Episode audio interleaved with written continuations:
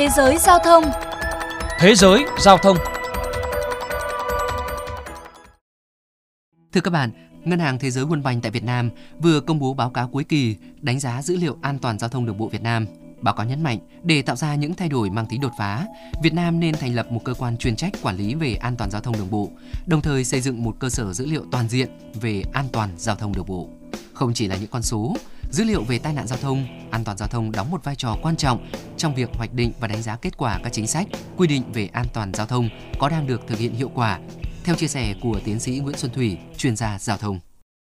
Đối với cái dữ liệu giao thông, dữ liệu về an toàn giao thông là tất cả những cái số liệu thống kê theo cái thời gian và so sánh cái số liệu thống kê đó giữa các cái thời gian với nhau để ta thấy được rằng là cái tai nạn giao thông qua thời gian nó có cái quy mô cái mức độ của tai nạn giao thông nó đến đâu cái tác động tiêu cực tác động mà xấu của nó đi xã hội như thế nào. Những cái giải pháp của chúng ta làm lâu nay nó có hiệu quả hay không? À, thế rồi là có những cái biểu đồ rồi có những cái cái chứng giải rõ ràng để thấy được là là cái mức độ nguy hiểm của cái tai nạn giao thông ở Việt Nam và điểm nữa là có cái sự so sánh cái tai nạn giao thông đó qua các cái thời kỳ trong trong nước và so cái dữ đó với các quốc gia trên thế giới.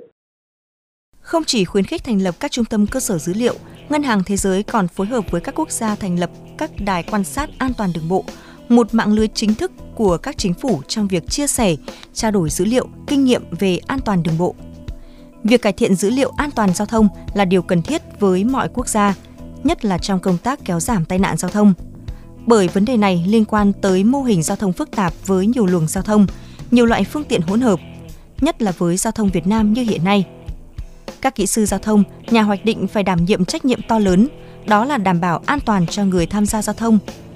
Tai nạn giao thông có thể không được ngăn chặn hoàn toàn, nhưng bằng phương pháp quản lý phù hợp, tỷ lệ tai nạn giao thông có thể giảm thiểu ở một mức độ nhất định. Vì vậy, dữ liệu an toàn giao thông rất đáng tin cậy để đánh giá bản chất đầy đủ của các vấn đề giao thông đường bộ,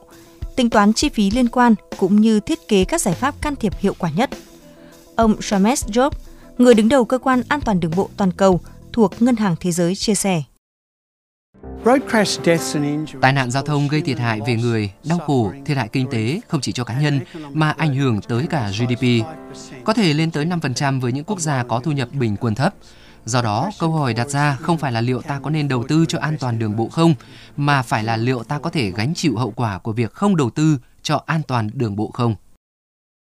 Trên đà phát triển của công nghệ, việc thu thập dữ liệu an toàn giao thông cũng cần được nâng tầm. Một trong số đó là công nghệ phân tích dữ liệu video từ các camera giao thông dựa trên trí tuệ nhân tạo AI.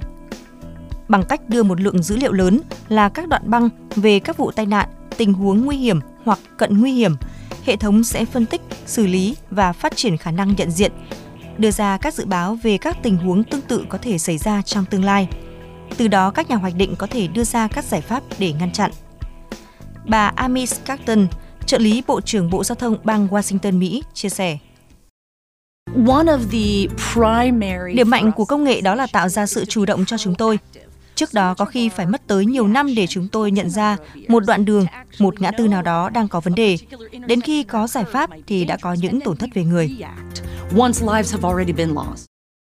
Không chỉ hiệu quả trong kéo giảm tai nạn giao thông, công nghệ phân tích dữ liệu video còn có thể áp dụng vào nhiều vấn đề khác như là nhận diện ùn tắc, phát hiện hành vi, xu hướng vi phạm quy định an toàn giao thông, nghiên cứu, đưa ra bằng chứng cho các vụ tai nạn vân vân.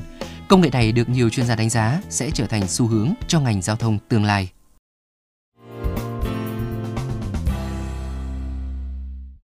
Thưa quý vị và các bạn, liên quan tới khuyến nghị thành lập Trung tâm Thông tin An toàn Giao thông Đường bộ Quốc gia tại Việt Nam, Ngân hàng Thế giới ước tính để xây dựng và đưa vào vận hành Trung tâm Thông tin An toàn Giao thông Đường bộ Quốc gia và Cổng Điện tử An toàn Giao thông Đường bộ Quốc gia cần 4 năm với kinh phí gần 2 triệu đô la Mỹ.